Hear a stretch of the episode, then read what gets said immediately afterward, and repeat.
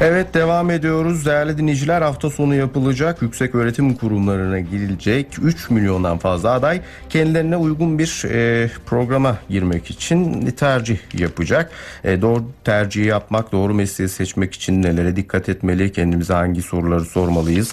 E, adaylar kendini ve seçeceği mesleği ne kadar tanıyor, kendine uygun olup olmadığını e, biliyor mu? E, ayrıntıları konuşacağız uzman bir isimle. Çocuk ve ergen ruh sağlığı uzmanı Doktor Ali Mert Beşenek, e, nöropsikiyatri İstanbul Beyin Hastanesi e, üyesi e, Sayın Beşenek bizimle birlikte. E, Sayın Beşenek merhaba, hoş geldiniz efendim. Merhaba, iyi yayınlar. Çok teşekkürler. E, şimdi efendim hafta sonu e, e, önemli bir e, sınav var. E, bu sınavda e, bu genç arkadaşlarımızın elbette e, hayatlarını önemli ölçüde etkileyecek, e, şekillendirecek bir mahiyete sahip. Tabii böyle söyleyerek e, belki onların üzerindeki e, baskıyı arttırıyoruz ama tam da bu noktada e, uzmanlar olarak sizler devreye giriyorsunuz. E, bu süreci nasıl değerlendirmeliyiz? Bu süreç bayağı kritik bir süreç. İnsanın hayatını etkileyecek kararlar alınıyor. Geleceği bel- belirlendi. Tabii ki kaygıyı arttırabilir ama öncelikle sakin olmak ve sağlıklı seçimler yapmak gerekli herhalde. Burada da e, en önemlisi meslek ve üniversiteye karar vermek geliyor. Ee, Bunların kararını verirken nelere dikkat etmek lazım? Belki onlardan biraz bahsedebiliriz. Buyurun. Üçe ayırabiliriz aslında bu süreci. Karar verirken öncelikle kişinin kendiyle ilgili özellikleri, e, seçeceği meslekle ilgili olan özellikler bir de tabii ki bazı üniversiteler 4 sene, bazıları 5 sene hatta bazıları 6 sene okuyacak. Üniversiteyle ilgili de bazı özelliklere burada e, önem vermek lazım. Kişinin öncelikle kendiyle ilgili özelliklerinden kendini tanıması çok önemli. Ee, burada kendi yetenekleri, kendi hoşuna gittiği alanlar, hangi alanlarda ilgisi var, e, bunları bilmesi, şimdiye kadar topladığı lise hayatında, ortaokul hayatında topladığı beceriler, ilgi alanlarını belirlemiş mi, belirlememiş mi bunlar çok önemli. Bazıları daha çok böyle insanlarla içli dışlı olunan meslekleri tercih etmeyi seçebilir eğer Hı. insan ilişkilerinde iyiyse ve insanlarla iletişim kurmayı seviyorsa.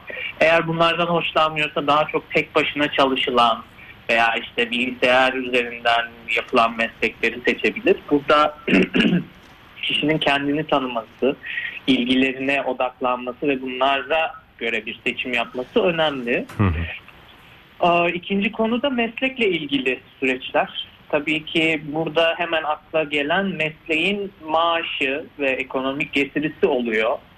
Ee, ne kadar bu önemli olsa da e, ilk planda bunu düşünmemek gerekiyor. Çünkü bir mesleği sırf ekonomik getirisi iyi diye seçersek ona olan ilgimiz yoksa e, ona olan e,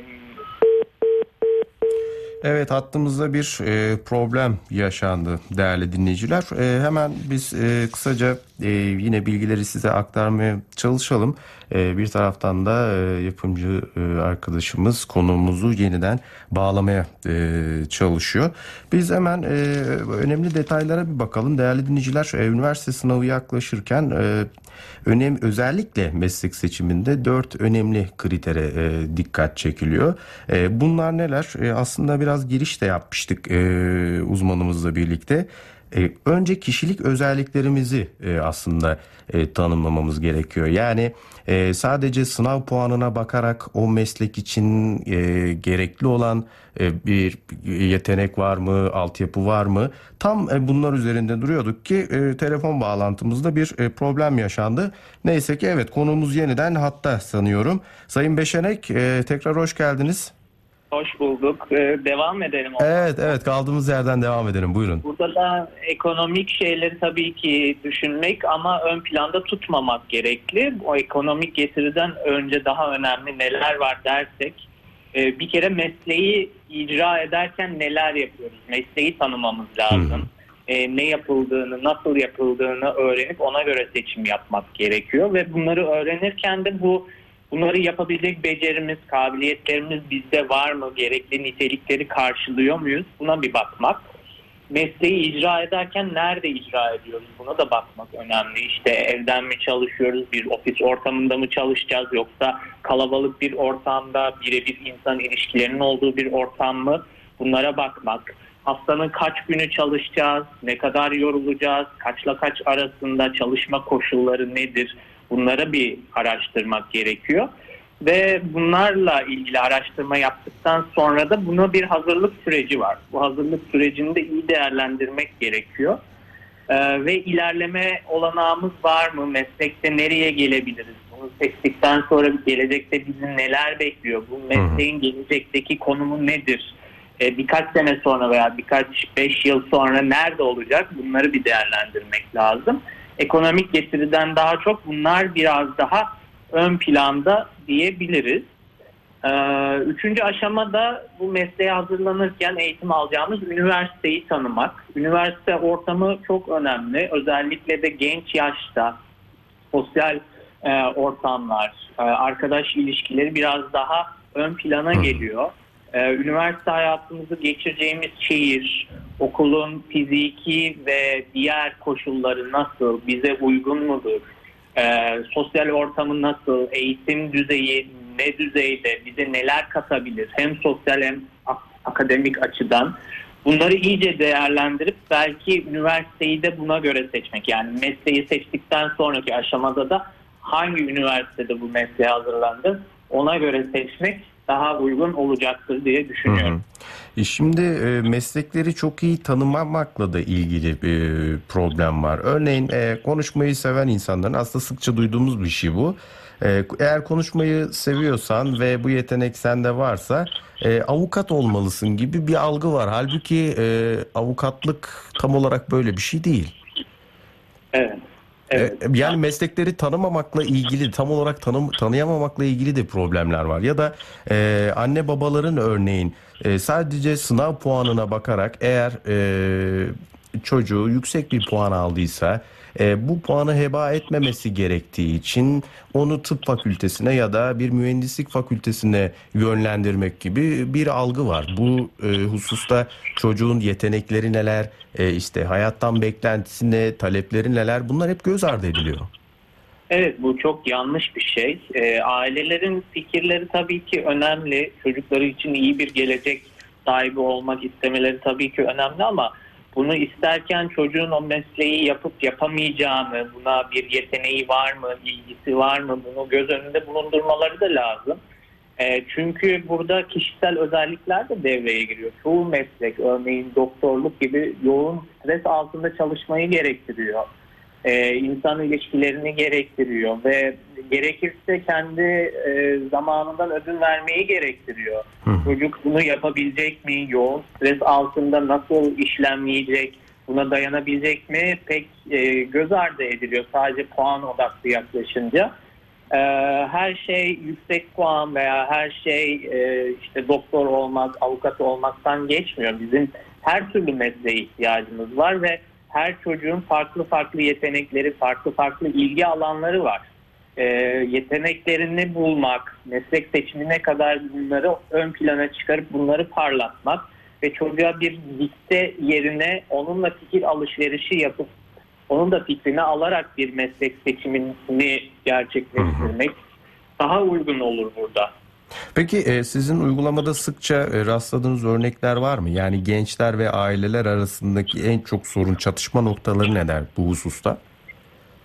Ya genelde bize gelen gençlerde başka problemler de olduğu için, psikiyatrik problemler olduğu için direkt gelecekle ilgili sorunlar için gelmiyorlar. Genelde de gelen gençler diğer psikiyatrik sorunlar nedeniyle çok fazla gelecekle ilgilenmiyorlar. Bir gelecek planları olmuyor, bir e, buna yönelik bir yatırımları olmuyor. Bazen gelecekten vazgeçmiş, e, bırakmış, boş vermiş gençler de geliyor. Ailelerde genelde çatışma bu üzerinden çıkıyor. Yani aileler onun için bir şeyler yapmak, onu yönlendirmek Hı. isterken çocuk genelde boş vermiş işte böyle hayatta bir sürüklenen e, sal parçası gibi davrandığı için genelde çatışmalar bundan çıkıyor. Orada da tabii diğer psikiyatrik sorunları ortaya koyup onları çözmek ve bu ailedeki çatışma ortamını yatıştırmak önemli oluyor. Evet bir uzman desteği almak gerekiyor galiba e, bu süreçte bir danışmanlık e, alınabilir mi? Tabii tabii hem meslek seçimiyle ilgili hem akademik planlamayla ilgili hem de benim söylediğim gibi yani gelecekle ilgili bir plan programda bir sıkıntı yaşanıyorsa çok büyük ihtimal başka psikiyatrik sorunlar da olabileceğini gösteriyor bu bize. O yüzden e, çatışmayı büyütmeden, aile içindeki problemleri alevlendirmeden mutlaka bir destek almak, bir e, danışmanlık hizmeti almak çok önemli.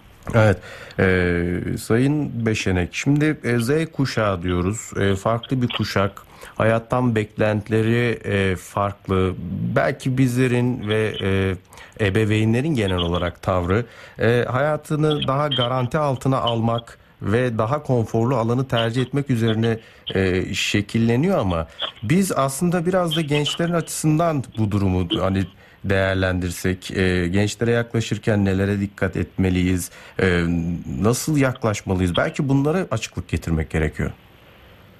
Evet yani Z kuşağı dediğimiz kuşak e, bir kere çok bilgili, araştıran, e, detaylara hakim, e, hemen istediği her şeyi elde edebilecek kapasiteye sahip ve bizden farklı düşünen bir kuşak. Hı hı. Ee, onlara yaklaşırken de önemli olan bence bu farklılığı fark ettiğimizi onlara hissettirmemiz lazım. Yani bundan 10 yıl 15 yıl önceki gençler gibi olmadıklarını, hayattan beklentilerinin daha farklı olduğunu, evet bu beklentileri karşılamakta bazen sıkıntı çekebiliriz ama önemli olan onların anlaşıldığını hissetmek. Çünkü e, Z kuşağı baktığında hep kendi aralarında takılıyorlar. Yani Z kuşak Z kuşakla herhalde sadece kendi kendilerini anlayabildiklerini hissediyorlar. Bu da biraz kapalı bir kuşak olmasına neden oluyor gibi görüyorum ben. E, onlara ulaşmakta hem ebeveynler hem diğer kuşaklar çok zorluk çekiyor bence biraz daha yakından takip edip neleri seviyorlar, nelere önem veriyorlar, ne istiyorlar, hayattan beklentileri ne ve hayatı onlar için daha kolay ve ulaşılabilir hale kılmak için e, onlar için neler yapabiliriz, onlara anlaşıldıklarını hissettirebilmek için neler yapabiliriz bunları bulmamız lazım. Ancak onların frekansına geçersek bence iletişimi biraz arttırırsak onları daha iyi tanırsak onlara e, ancak o şekilde yardımcı olabileceğimizi düşünüyorum. Evet yani yargılayıp e, değiştirmeye, dönüştürmeye çalışmaktan ziyade aslında e, anlamaya gayret göstermeliyiz. Sayın Beşenek çok teşekkür ediyoruz programımıza katıldığınız için. Ben teşekkür ederim. E, iyi yayınlar dilerim. Çok teşekkürler. E, görüşmek dileğiyle efendim. Görüşürüz.